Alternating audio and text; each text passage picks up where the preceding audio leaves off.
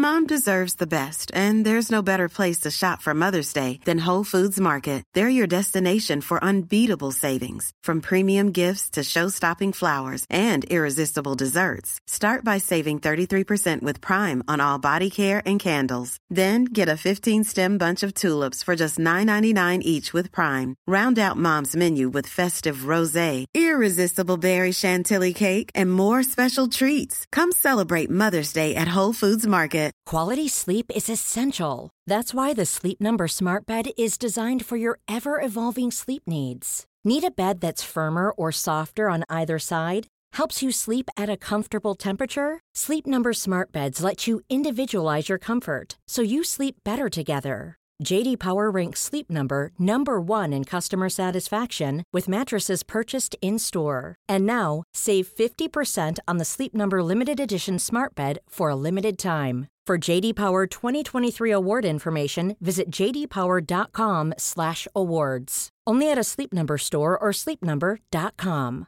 Ready to pop the question? The jewelers at BlueNile.com have got sparkle down to a science with beautiful lab-grown diamonds worthy of your most brilliant moments. Their lab-grown diamonds are independently graded and guaranteed identical to natural diamonds, and they're ready to ship to your door. Go to BlueNile.com and use promo code LISTEN to get $50 off your purchase of $500 or more. That's code LISTEN at BlueNile.com for $50 off. BlueNile.com code LISTEN. Hey there, it's Michele Norris. I'm host of a podcast called Your Mama's Kitchen. When I travel, I'm usually looking for a way to find a taste of home when I'm not at home. And one of the things I love to do when I am at home is entertain. And Airbnb allows me to do that. When I was in California recently, I rented a house that had a great kitchen. And when we were sitting around the table, we we're all thinking, we're in someone else's house. Someone could be in all of our homes as well. If you have a home, but you're not always at home, you have an Airbnb.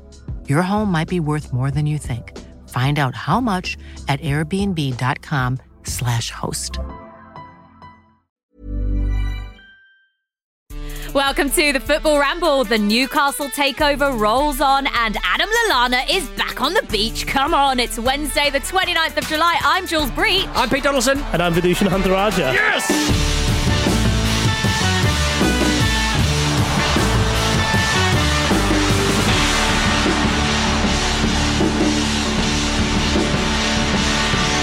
Nailed it.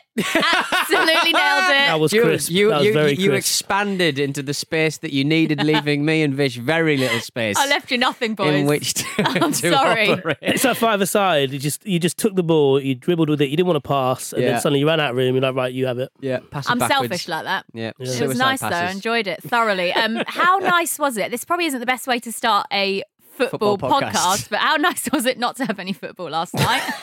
Unless you're a fan of the A League, of course. I felt a Have little you, bit lost. have you ever watched the A League? a little bit. It is brilliant. It is the football equivalent of putting ants in a jar with some spiders. it, is, it is just mental because it's also played in ridiculous heat. Yeah. you know, usually. So you know, especially when they're playing out in Perth or you know Adelaide near the kind of towards the summer, and Mm. it is just incredible to watch because it's just back and forth. And it's too hot to do that, and so they make they do some of the stupidest things you've ever seen. I, I, I genuinely recommend everyone to watch it. It's a great way to start the day as well. Oh yeah, well, at eleven o'clock, uh, Ventforet Kofu, my uh, Japanese team are going to be playing, so I'll be uh, trying to find a, a feed for that. I, More on internet piracy later. yeah, exactly. We'll get onto that in a minute. Uh, I actually spent about an hour and a half watching Unsolved Crimes last night. Well- One of my favourite things to do. Yeah, we we had a small uh, uh, um, uh, argument about some of the crimes that took place in in this TV show on on Netflix uh, uh, last night, and um, uh, we weren't arguing last night. We argued before the show. Uh, Jules has very Jules. A, Jules is a dreamer when it comes to I a detective, am. I and I am love very much. Uh, the, the the Occam's razor of, detective uh, mysteries. You're very much like, yeah, okay, so he fell in the river, he died, he drowned, that's it. Whereas I'm like, no, he was dragged through the hedge, he was murdered. Mm-hmm. Yeah. There's all these other side stories to it. I love all that. I, ju- I just think those uh, that whole series is just a, a series of unfortunate events. It should be called a series of unfortunate events, if indeed you could call it that. Vish, I'd like your opinion on this, so maybe catch up Uh, next yeah, no, week sure, we can sure. have a discussion about The it. flip, the flip flops were damaged. the flip flops weren't damaged. The mobile phone was intact, Vish. I'm still reeling from the fact that you described that as a small argument because it, it definitely wasn't. I feel like I was, I was going to be privy to a very solved mystery there. Well, I'll tell you who is still arguing quite a lot, and that is Newcastle fans, probably with each other, over why on earth this takeover is being delayed again. I just feel really bad, Pete, for Newcastle fans because I feel like a few months ago when this takeover was kind of first announced, Mm. it felt different. And I sensed that from Newcastle fans who were friends of mine that they felt it was different as well. They felt like this was the one that was going to get over the line. But yet again, this is now not going to happen. Well, there was. cer- I mean, it's two kind of rounds of different ethical contortions that the Newcastle fan base have been forced into. I mean, you talk about these cardboard uh, fans in, in in most of the grounds around the, on the world in most of the major leagues. You could fit some straw men in St James's Park right now because they're, they're the, the, the, the, the contortions that they've been forced into doing because you know they they, they feel aggrieved because they've been booted around by by the press for having like the temerity to to want some change, want Mike Ashley out of the club, um, that they're a disgrace for uh, supporting a, a Saudi takeover. In my opinion, I think that there- are some valid points in there. You know, there's a legal framework that exists. We can sell arms to MBS to blow the crap out of Yemen, but we can't sell them a football club. Uh, you know, modern life makes hypocrites of us all. The same journalists who work for the same newspapers who are criticizing the Geordie, criticizing the Geordies for supporting a Saudi takeover uh, will be the same journalists who work for a paper who will be, I don't know, sinking free cocktails at the Isle of Wight Festival, owned by Live Nation with uh, a a ten percent stake by the same uh, sovereign wealth fund. Uh, they'll be taking adverts for, from, from from companies like Uber, who are in part owned by the same sovereign wealth fund. They'll be going to the same festivals uh, i- i- in, in the same taxis. Modern life makes hypocrites of us all, and it, it it's really really uh, difficult for, for for I think any modern football fan to enjoy their football uh, and still say that they're a right on and and and and, and, and have a, certainly um um you know have human rights uh, uh, uh, uh, at their core. Um, so it, it is difficult, and I think the the IP infringement and the piracy situation is, I think for for a lot of people, uh, a convenient fig leaf. I think you, you you possibly might say, but I, I despite looking and dressing like a freeloading student, I do think people should get paid No for, for, for what they make, for what they protect. For I think they should be protecting their IP, and the Premier League have historically been excellent uh, in, in, in, in, in, in in sniping away at, at, at people, what at people who. Uh, companies that are uh, infringing on IP because simply why should um, you know Qatar be paying a certain amount of money for a, for a product where in the neighbouring country they're paying nothing they're li- they're literally uh, having running a state sponsored um, uh, centralized um, you know uh, from satellites Yeah. Space piracy. You know what I mean? This is sexy stuff in the grand scheme of things. We're not talking about Napster peer to peer. We're not talking about the Pirate Bay peer to peer kind of like user to user kind of uh, infringement. This is state sponsored uh, piracy. So it's not about Newcastle United. It is about the Euros in 2016 and packaging up of uh, uh, of sporting events. And Newcastle have kind of been caught in the in, in the middle of it. Um, it's fascinating how it's going to play out, but I don't think anything, anything is going to happen soon. The, th- the thing is, though, is I feel that Newcastle actually had a pretty decent season considering this takeover has been going on for the last few few months and now it's obviously hmm. not happened. Yeah. And actually, the fear is that now coming into next season, this is the time, this off period, and I know it's shorter than normal. There's only what five, six weeks until the new season begins, and probably less than that for the players who have to come back for pre-season training and get themselves ready for the new season that starts on September the 12th weekend. But this is the time where you want to see growth from your club, isn't it? This is when you want to start see some starting to see something build for next season. You want to see mm. players being brought in. You want to make sure that you know that that is the manager that's going to take you through the next season. And for Steve Bruce right now, I just feel sorry for him because how does he know where he can take this club next season, Vish, if he doesn't even know who the owners are going to be and what kind of state the club's going to be in? Yeah, yeah, that is a good point. I would say though that a lot of his time spent as Newcastle manager has been with his head down, having to crack on with the job, with stuff going on above him that he doesn't really have any say in. I, I think his main worry is going to be that if there is a takeover and everything is put in place by the start next season, he will he will be one of the people to go because I think I've said this on this uh, pod before. But if you're going to spend that much money to take over a club, and if you're going to invest in high profile players, which is generally how this goes, why wouldn't you invest in a high profile manager, which would be cheaper than you know, say having to bring in some of the best names because you can meet that. In, in terms of success, you can meet it, meet it more than halfway. You don't have to suddenly fill your team with superstars if you get very accomplished, a very good manager, and you know, Mauricio Pochettino was someone that was was pretty much been mentioned since he left Spurs. Um, just off the back of what Pete said, which is absolutely spot on, um, and kind of deserves to be cut and like placed in a museum somewhere, because society, does make hypocrites of us all, and as in as we often say that football is a reflection of society, football is well, it just makes us all hypocrites to that regard, and so you know, you, you can feel sorry for Newcastle and the fact that I think that it was the Newcastle Supporters Trust that did a survey and it said 97% of supporters were in favour of a takeover. And you can skew that towards saying, oh, they're in favour of, of the Saudi regime taking over, when actually they just want rid of Mike Ashley, don't they? And I think and, one and they never had a say in who owned the club in the first place. Absolutely, so it, it's yeah. a bit rich for, for a lot of people to pile in on on on the Geordies like now because they, they they don't have a say whatever happens. They just want Mike Ashley out of the club. Yeah. But if I had the choice between you know the fat feckless asset stripper and uh, uh, people who chop off people's heads and you know bomb the crap out of uh, of countries, uh, killing women and children, I'd, I would probably go with the with the man who vomits in fireplaces. Quite frankly, you know. and the the other thing about that is that um, you know when a lot of Newcastle fans on Twitter get pelters. Some of them are, are pretty out of order for some of the things that they say to journalists who are Mm. just openly and and honestly reporting the atrocities in Saudi Arabia. But what I would say is part of the part of being a regime like that is, you know, we talk about sports washing, but really they've been able to get away with it because not not many people really know about it. Not many people are totally clued up on the situation over there.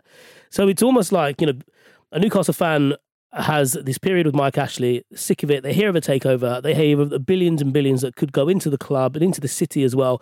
Having seen it in Paris, having seen it in Manchester, and think, yeah, of course I want a piece of that. Yeah. You know, imagine supporting a club that are going on doing those things, that bringing in those kind of players. And so it's, it can be very hard for a football fan to split the two. Well, well, look at the way that Xi Jinping, big football fan himself, big soccer fan himself. He he uh, a few years ago, obviously, there's a lot of Chinese money flooding in, in, into football. He he just drew a line and said.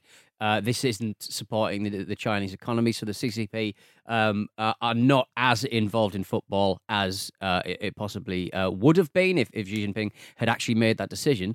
They're obviously imprisoning, you know, over a, million Uyghur Muslims in in, in, in, death camps almost, or, or certainly um, uh, re-education camps. Let's use. it. I mean, it, it's it's it's it's uh, it's a human rights abuse, the likes of which we haven't seen in probably a century, and. Um, you know, if he had made that decision, they would be more in, involved uh, in football. I can see a post-COVID world where those kind of deals are more attractive to the to the Chinese Communist Party, and uh, we will see more Chinese money um, flooding into the market. So we will have these questions, and we'll have these kind of debates over and over again. And there's never a red line. And, and and why is it your club that has to be the red line? When there's so many other clubs. You, you can talk about Sheffield United. That that's not, that's a different case in point because it's private money and it's not the, the sovereign wealth fund. Or you can sort of say, well, everyone's friends together and everyone's in, in a relationship and it is all very murky. How do you suddenly sort of go, well, this is out of order, this is out of order, this is out of order? Because at the end of the day, there's no there's no leadership from from the, the government of the country. You know, they're all short termist, you know, Mhm. right wing trolls. I do feel like it's something that we are discussing a lot more now, though, football mm. ownership. And I think that football fans are becoming a lot more savvy to how it all works. As you were saying a minute ago, Vish, people don't often really understand it and don't care to kind of look into it because they just want to see their football club do well. But actually, now I think there is a lot more care and a lot more a kind of consideration for football ownership. We see what's happened at Wigan this season. We see what's happening at Charlton at the moment. We've got all these other clubs in the Premier League, and, and it's spoken of quite often now, which I think is a good thing that we're talking about it. Yeah, no, absolutely. I, I, I also think that you know it, it's a beast that we've created. You know, we we laud the Premier League for you know, without wishing to kind of nail Sky Sports, but you know, we, we basically dedicate two nights a year where we see a ticker go up and up and up, and we cheer it on every time it goes up, and we celebrate the you know the next hundred million or whatever it is. So this is a beast that we've created, and it's you know, money does attract people with ulterior motives. I think that's a, fu- a fundamental truth of the world. And, and and also football teams like why would you bother getting involved in a football team unless you had literally a billion dollars to throw into a club over like a period of five years to to, to, to put into the infrastructure of the club. No, you know we were questioning where you know oligarchs were getting their money uh, five years ago, ten years ago, and that's a very recent thing. We all know what happened when the breakup of the USSR happened. We all know where people got their cash. So like to to to to suddenly sort of draw a line here is a little bit strange. But yeah, you, you, you, you're, you're completely right, Vish. It's it's you would have to be mad to get involved in top flight, flight football and actually think you were going to make a return on it. So it is the preserve. It's not the preserve even of the Mar-a-Lago uh, attendees. It's the people who own literal states who who can who can actually get involved and affect a positive uh, upturn for a, for, for a football team. I think in, in, in certainly in Newcastle's kind of level. Yeah, and when, when you're talking about you know where is that red line, uh, you know you see the discussion play out on Twitter quite a few times where someone's like, oh, you know, but if you have an issue with this, what about that? Like, well, That's also bad as well. Yeah, you can you can be. That's what I'm saying. to, Like my my friends on, on, on Twitter who I genuinely love, and they've got like MSB pictures on on, on their on their avatars and, and you know Saudi flags and so. I'm going. I'm going, guys. Just you can be better. You can draw that. You know, the government's not going to do it. The governing bodies uh, of, of, of FIFA and, and, and other places, they're not going to do it for you. So you can draw a red line and go, I'm not going to support Newcastle United before again because this, quite frankly, is, is has gone past. This is beyond the pale. This is bullshit. So th- this will be, uh, I suppose, an impo- important philosophical quandary if this does play out and if they do end up taking over. Where where can you forgive a fan for supporting their football team, supporting their local club, supporting their city?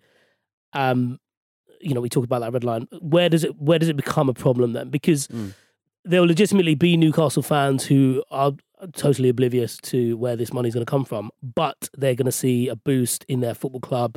They're going to see a boost in the economy of their city, which is one, which is, to be fair, one of the main issues outside of football with Mike Ashley is the fact that the city has seen none of, Yeah. you know, has, has not benefited at all from, you know, from his tenure, I suppose. Um, but so yeah, Pete, as a Newcastle fan, you know, and with mates who are Newcastle fans, kind of where do you, yeah, where do you, how do you weigh this up? Because because my brother is a Newcastle fan, and it, it's interesting talking to him because he's, you know, he's very clued up. He's an economics graduate, and he kind of he kind of gets it, and he's also a bit like, well, you know, at the same time, he, you know, we have quite important discussions about, um, you know, the, the human rights issues and the issues that he'll have as a fan, and then every now and again he'll send me a photo of Kylian Mbappe in a Newcastle shirt. so you know, it is, it is, a, it is a, a genuine issue that fans are going to have to weigh up. Yeah. The latest one was Gareth Bale moving to Right. Newcastle as well. What, so where do you stand, as Vish was just asking, Pete, as a Newcastle fan? I, I, I think I've I've said it before on this podcast. If it, if there is a, a Saudi takeover, I will. I, I can't I can't I can't in good conscience sort of say that I'm a Newcastle fan. It's not. A, it, it it it changes a lot of things for me. Uh, um, and I think it, it is important for everyone to to assess um, what your um uh, what your football club um stands for in the community because we are constantly told that football is a, is a force for good. Um, I would also um, maybe think about if I am willing to let um, uh, countries come in and, and, and spend money and to to prop up the lack of investment that my own government has made in my area. I would possibly think about being a little bit more politically activated um, when it comes to you know election time and maybe voting a little bit more and being more of an activist. If you, if you genuinely think that the the, the, the, the money being injected from, from, from, from outside is the only way that your area is uh, is going to um, get back on the up and up, then I think the country as a whole has, has got a big problem. So no, I, I, I think it will affect my relationship with my football club. It's not going to take Les Ferdinand away from me. It's They'll hard- never take Les Ferdinand away from me and the memories I enjoyed. It's heartbreaking to hear that, but um, whilst we're on the subject, could I tempt you to come and become a Brighton supporter if that Well, were to happen? Far- sneaky. Oh, that's seems a little bit. Come Seems a on, little bit of Shane, yeah, weakness. This is transfer Little fan deadline weakness. day. Yeah. Outrageous, luring me in. God. Not even Adam Honestly. Lallana. Is that not enough to tempt you to be a Brighton fan? Very Newcastle sounding, I would say. Very Newcastle Let, sounding. let's talk about transfers because Yeah. the, the window opened on Monday, the day after hmm. the Premier League season ended. Vish, you talked about that ticker going up and, and sort of seeing the transfers flood in over these summer months. Well, it's actually weeks this time round. But one of the deals that has been done, Adam Lallana joining the mighty Seagulls on a three year deal. It's a free transfer. And I think that the thing that really probably lured Adam Lallana to Brighton Lallana Lua. uh, is the fact that there's a possibility he can go into coaching after. And Mm. I will preach about how brilliant the facilities and the infrastructure is down Yeah. at Brighton. If anyone's been down there, you'll you'll know what the training facilities are like and and the way the club is run is brilliant. Um, so I'm super excited about this. Really Mm. excited about Adam Lallana. You know, loads of people are kind of saying like, "Why are you excited about this?" He's, you know, he's getting on now. How old is he? Thirty-two, I think. he 32, is. yeah. Um, but I think we could do with a player like him. His experience. We've got a Premier League winner in our team now. We've got a Champions League winner in our team. We've got someone who will be a huge inspiration to the younger players. And this season, particularly, we've seen Graham Potter in his first season in charge at Brighton giving the younger players experience, the likes of Alexis Mac Allister, who joined this season, and we've got Lamptey coming through, Mm. who's started pretty much most of the games since the restart. There are lots of young players that could really do with having an experienced player like Adam Lallana in the team. Yeah, no, I'd agree. I, he'd also, I would say, at, at 32 and on a three-year deal, I, I, you know, and because of his history with injuries, I do wonder actually how how much you'll be able to get out of him on the field. But I suppose it's actually off the field where players tend to have a more pronounced um, effect on on younger players, as you said, because just the standards they generally have, especially coming from a club like Liverpool and and what they expect in themselves suddenly just filters into what other players want to do, and they Mm. see someone with his medal haul and think, right, well, I want I want a piece of that. Yeah. I want to be where he, where he he's been, and I want to learn from him while he's here. Um, I, I do on the pitch though. I, I'm quite interested to see how how it plays out. I, I- obviously, we, we've spoken. I think it was even last week about how um, how good Potter is with his tactics, and you know, three different tactics in a single game if needs be. And I think Lallana's actually the kind of player who's who's very dexterous. He works really well in tight spaces. He also has really good vision, and he also when you kind of let him off the leash from midfield, he gets in really unusual positions. I think he's he's not the kind of the player. He's not the kind of player who's going to Lampard break into the box, but he'll do that a little step before where he'll create space out on the left or the right and allow someone else to do that. Yeah. So it could open up the variety of options that um, Brighton have in their you know in their department. The other thing is, as I mentioned before, uh, with his injuries, is you're not going to get the kind of player he was at Southampton, which is he's going to be more like that player than he is than he than the role he played at Liverpool, obviously, because he's going to get more game time. And there's, with all due respect to Brighton, Jules, I'm going to move my seat a bit away from you when I say this, but obviously, you know, they're not as not as good, and certainly the squad isn't I'll of that take that, quality. yeah.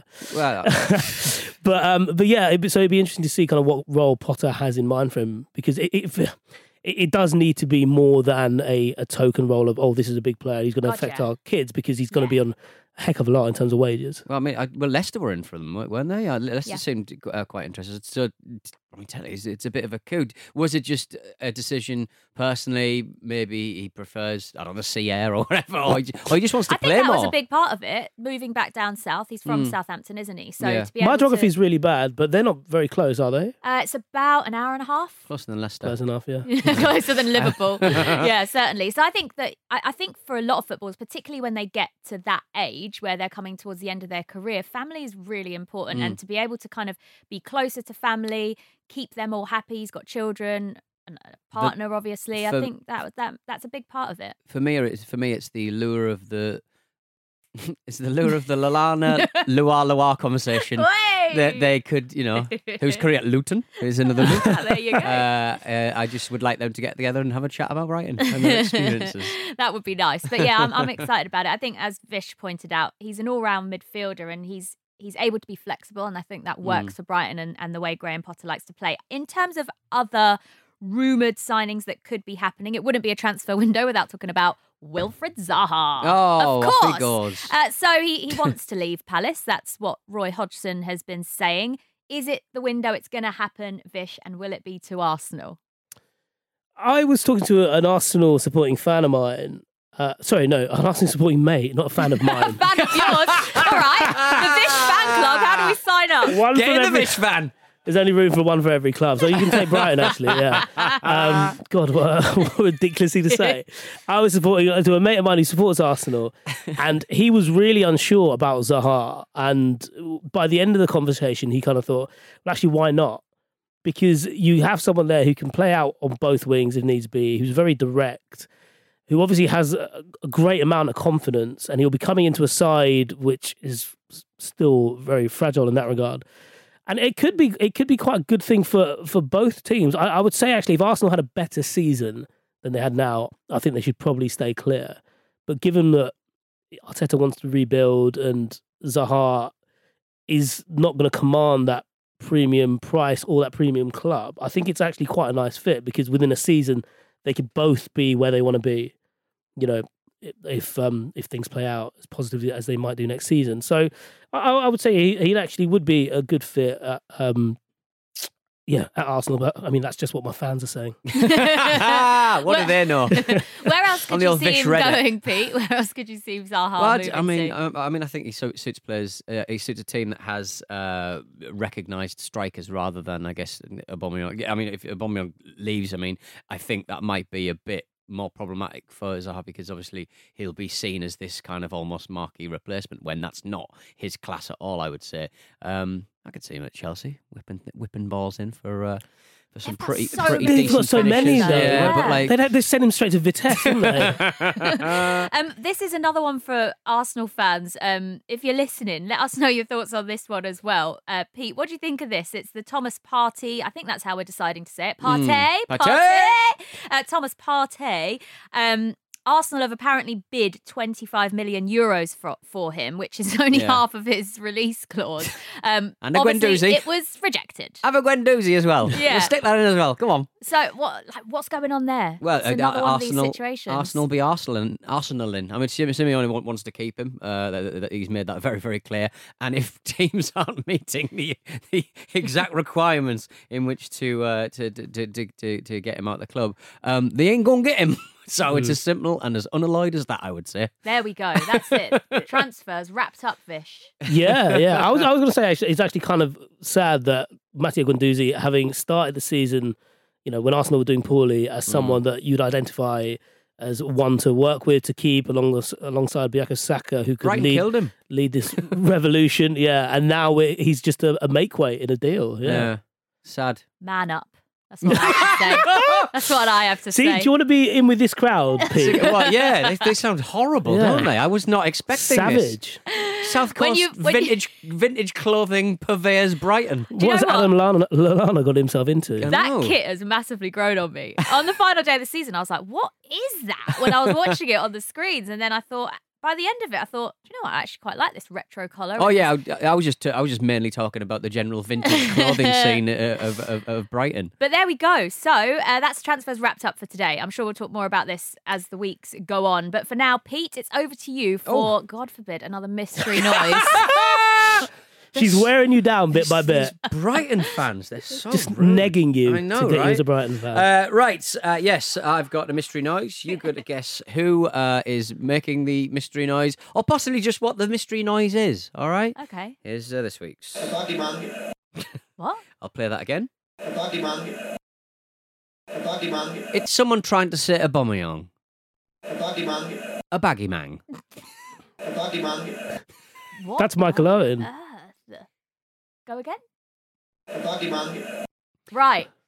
Let's have a think, shall we, Vish? Let's have a think. You think it's Vish Michael reckons Owen? it's Michael I think Owen. it's Michael Owen. Yeah. We're going to find out at the end of the show, if that's all right with you guys. Of course it is. Lovely. We'll take a break after this. Uh, we'll find out what pizza noise is and be talking about some of our favourite moments of the season. A baggy man.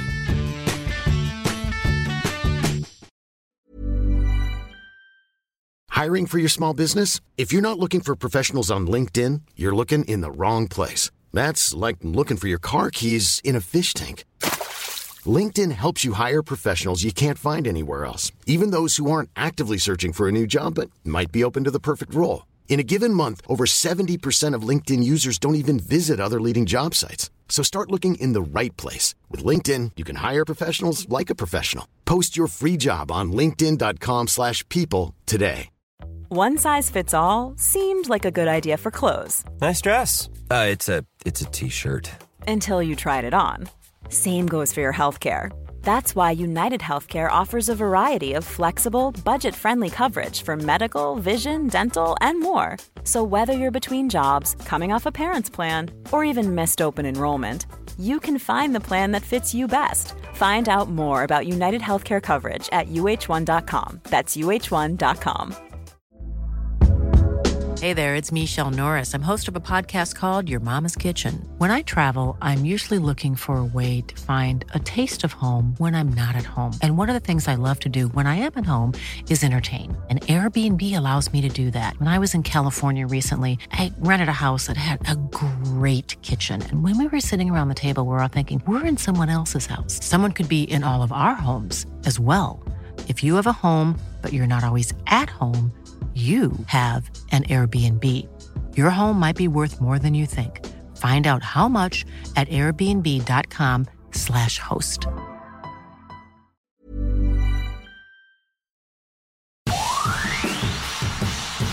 You're listening to the Football Ramble with me, Jules Breach. I'm here with Pete and Vish today, and it's time to look back at some of our favourite moments of the season. I mean, there's been some good ones. We're talking kind of about, rather than the teams we support and moments on the pitch, more of the kind of memorable moments on and off it. So, Mike Dean's beard has got to be up there. That was a shocker. That, that was not what we were expecting off the back of the lockdown. I mean, everyone grew facial hair and everyone Mm. had odd haircuts during the uh, the postponement, but Mike Dean growing a, a sensational beard is not what I expected. Yeah, and I actually thought because so many people were growing beards and letting their hair out, that he might do some mad shit like get a Tyson face tattoo or something like that. Because he's got he's got to do something a little bit different, hasn't he? And go a bit extreme. Yeah. Get those coloured in eyeballs you can get. Yeah, Where you get your yeah. eyeballs tattooed. Just coming back and looking like Tekashi six nine after lockdown. I got uh yeah, I, I came. I, I noticed that I put a hat on yesterday. I looked a little bit like a, a young Vladimir uh, Lenin. Lenin.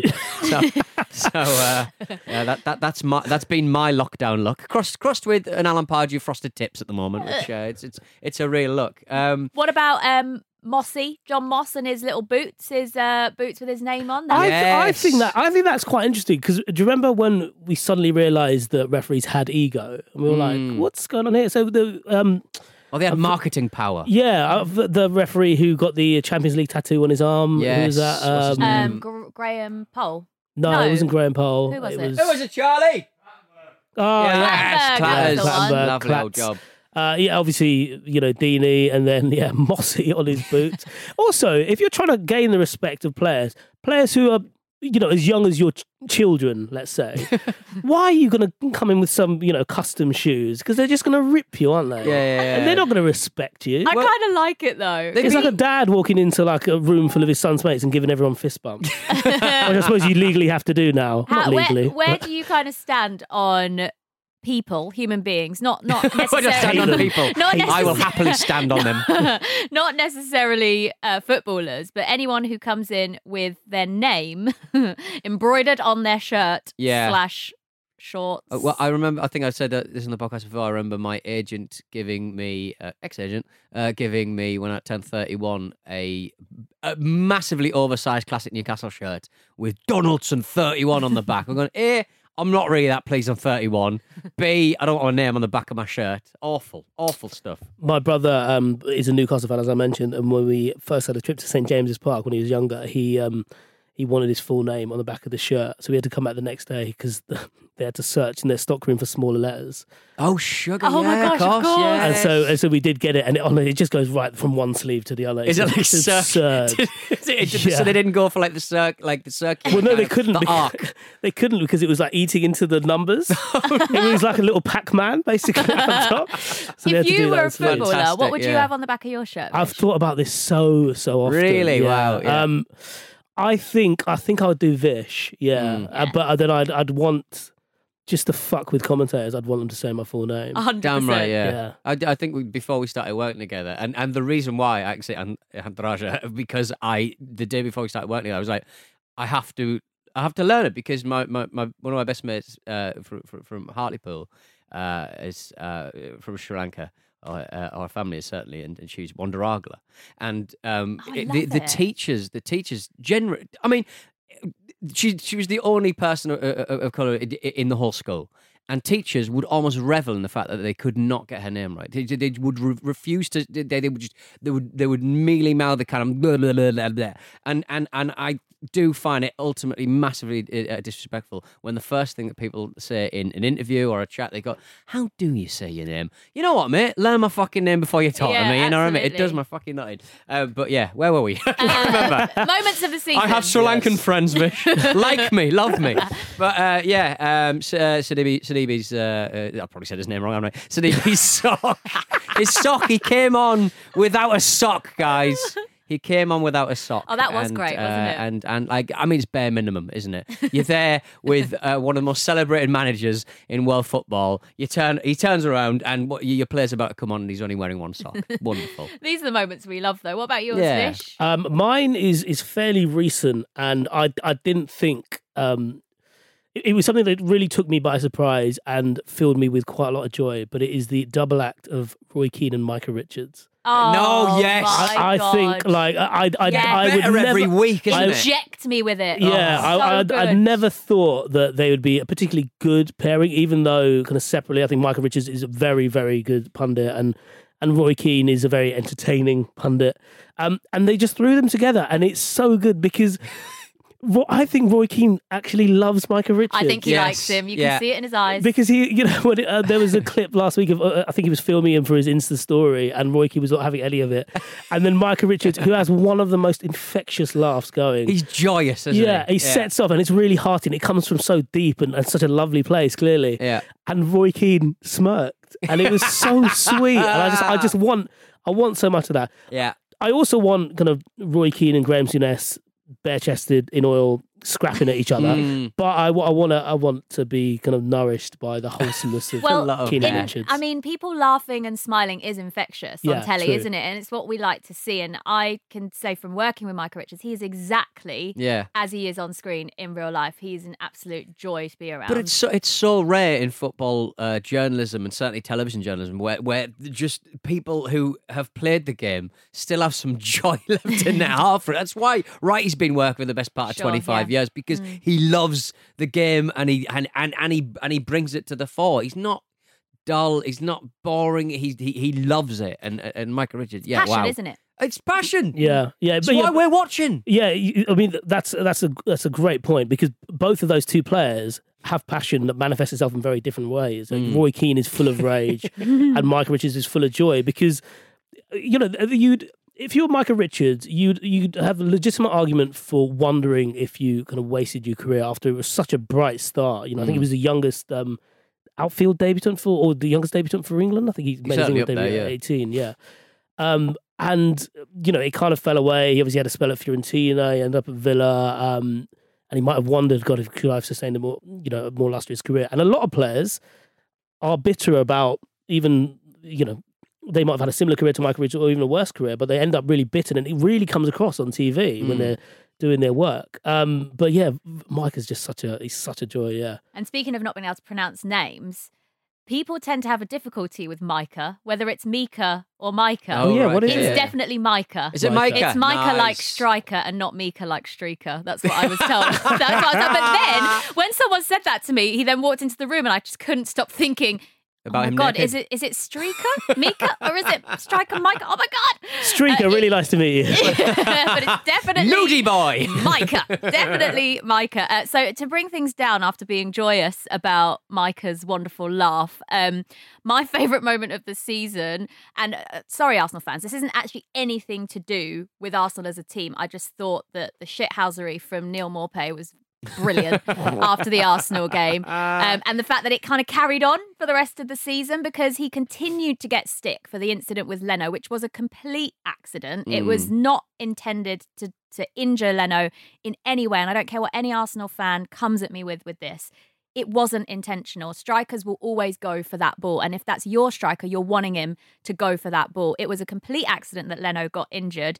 But after, obviously, the arguments with Guendouzi and Neal Maupay's propaganda. This sounds like propaganda. and Neal Maupay's post-match interview and him saying that you know they need to be hum- more humble with their attitude, then that carried on, and now Arsenal fans hate him, and Neal Maupay has just carried on, kind of rubbing it in their face, giving them the crying eyes every time he, he gets the camera whenever he scored, and I, I, it has been one of my favourite moments of the season, just seeing the way he's dealt with it because it must be I'm not. I'm. There's no sympathy for Neal Maupay with with the abuse he's got, but I don't think it's justified. And I think Mm. that the way he's dealt with it has been Exemp- quite amusing. amusingly exemplary Very in a sort of weird way. Yeah, and I've I've I- I've never met Neal Maupay, but I've asked people who have worked with him what he's like, Mm. and apparently he is a lovely guy off the pitch, but on the pitch, everyone who's worked with him said he's a nightmare. He's a nightmare okay. to play against, and he's one of those that if you support that team,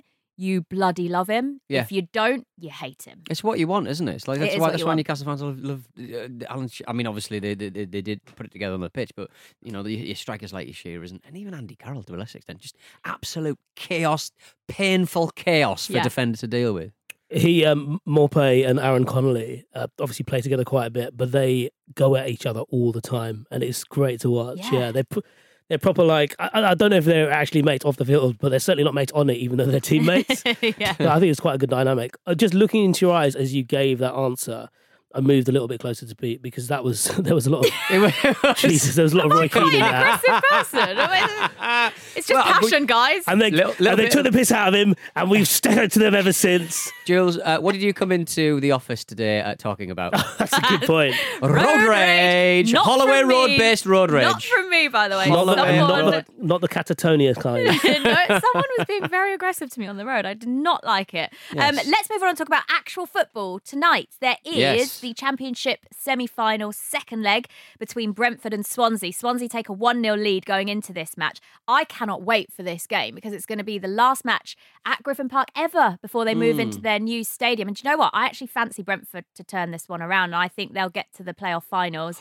Um, they've got Rico Henry back, who was sent off completely, in my eyes, unjustified in the first leg. I don't think it was a red card.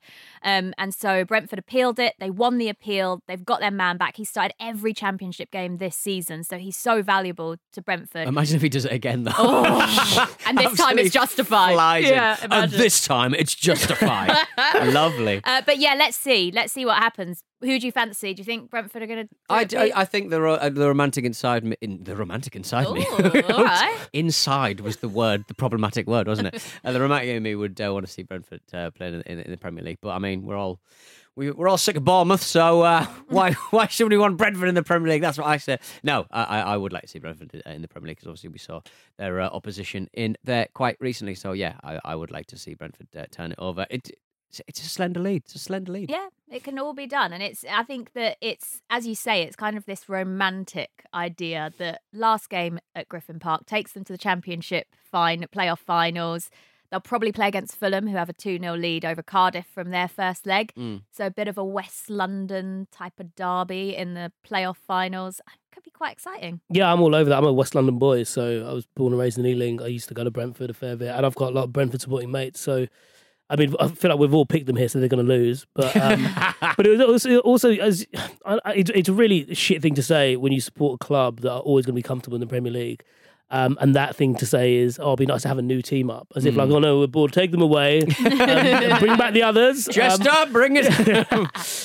uh, but yeah, I mean, it'd be, it'd be really nice to see them. Also, they're just, they're just a fascinating club as well. The project they're in, and you know how they've approached recruitment and even their style of football. And you know, if they don't get promoted, they're just going to be picked off. I know. There this was a- a sad thing. There was that um, video of the this. Box of bread that all these monkeys were running at and, pick, and Where are picking out, going with this? and so, so but someone quoted it and said Brentford when they don't get promoted, and it's just Oh, other clubs coming in, and like because even that Saïd Benrahma was um, he's already been linked to He's so good. Chelsea, Arsenal, Aston Villa, Leeds, who, who played in the championship with Brentford. So it's just going to be open season on all their assets, and Yeah. so for that reason, if they if they if they don't go up, I hope they can hold on to them because obviously the, the new stadium's looking pretty dandy. But um, I, kind of hope they do up. Yeah. Yeah. I Also, was- an easy commute for me when I walk Oh, up it's for a nice, game. isn't it? It's nice. Sam Saunders, who used to play for Brentford as part of the coaching staff there now, I worked with him on the highlight show the other night for Quest for the, the first legs of the playoff finals. And he did say to me that he is really concerned. If they don't go up, Right. a lot of their best players will leave. And I think they're expecting that to happen. So, for the sake of the future of Brentford as a football club, I really hope that they can do it. Have they? If they're not got a really sort of interesting sort of youth set setup kind of production line, they don't do things the same way that other championship teams do it in in, in the youth. So they'll always have that kind of. Hopefully, if, if the money stays around, they can still uh, continue to play this kind of like cute, almost you know Newcastle United 15 years ago kind of kind of uh, way of uh, of picking up kind of offcuts and and I, I could see them doing something again in in, in the playoffs certainly uh, next next season, but. Yeah, you- you're right. They are. It is going to be just carrying, isn't it? It's just going to Yeah, this feels like it, it's their moment and they've got to make the most of it. Uh, staying in the championship, uh, let's talk about Neil Warnock because he's staying on at the Borough. And dubs. I am pleased for him and I'm, I'm pleased for, for Borough fans because this could be. Uh, do I say it? Could could he take them to the playoffs? Could he take them up to the Premier League next season? I feel like he can do anything. He knows that league inside out, doesn't Yeah. he? Uh, this is what is it now? Like eleven years since he said he'd never work again after that. uh, what was it at Palace? I think. Um, yeah, it is quite exciting because he's also he's uh, he's Such he's, a character, isn't yeah, he? but he's been Yeah. he's been old for ages. Do you know what I mean? And he and he still has that kind of energy for the job. And Yeah. he's uh, you know, he's always entertaining. He's got obviously you know whether you align with his political views or not, and he's very vocal about them. Um, he's always got something interesting to say, and he always kind of loves rubbing other managers up the wrong way. He Have loves more it. of him, yeah. He's going to enjoy time under under Gibson because Gibson's just the kind of bloke who who gives managers time.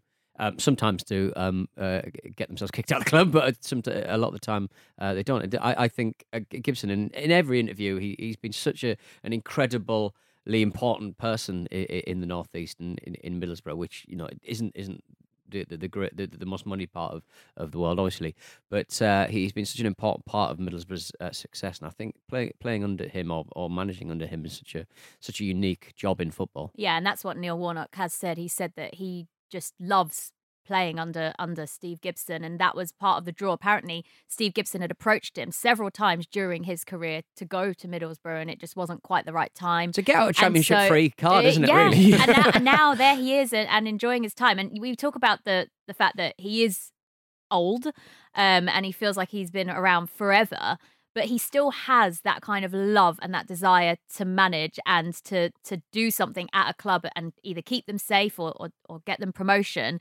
And you can hear that. He he actually did an interview on Talksport this morning and Laura Woods asked him, you know, what what did you do in that time off and how did the job come about? And he she, he said that first of all, when the job came about, Steve Gibson called him up, and within an hour, he was in his car driving up to Middlesbrough from Cornwall. He lives in Cornwall, so Oh, it's just like a six and a six, half seven, hour wow. drive. Yeah, but he said, "Oh, I was so buzzing. I felt like a young lad again. I got in my car and made this road trip up to Middlesbrough, and you could hear just how excited he was to take that job. But then on top of that, he said, in terms of the break, with the way things ended at Cardiff and him having um, quite a bit of time off in between the Middlesbrough job, he said, "Oh, I just did really like normal, boring things like fishing and." Feeding the ducks and, and talking to them sometimes. I don't know. I Is he wonder Tony what, Soprano? I wonder what he's been saying. To, I wonder what he's been saying to the ducks. What kind of conversation could you duck imagine him having? A duck uh, team talk, yeah. Yeah. What, you mean that team talk where he swears at everyone but at ducks? Fuck you play that.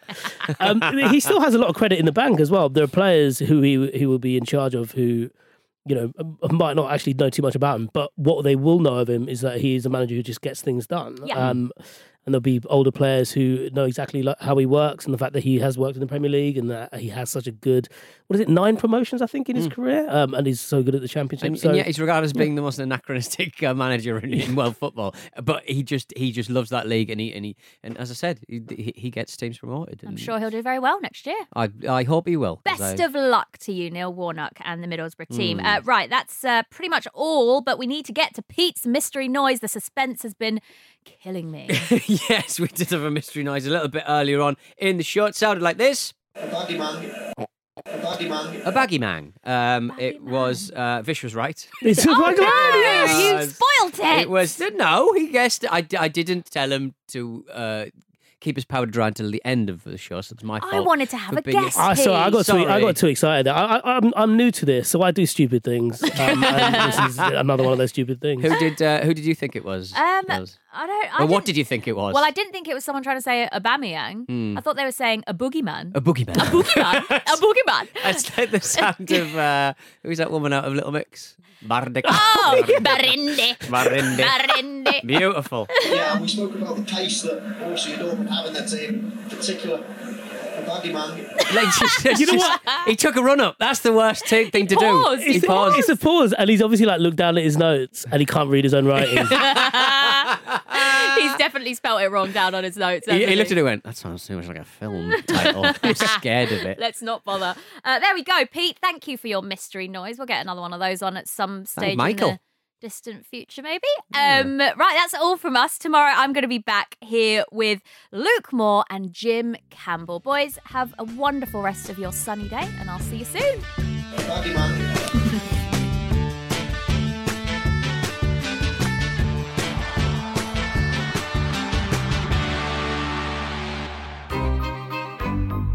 This was a Stakhanov production.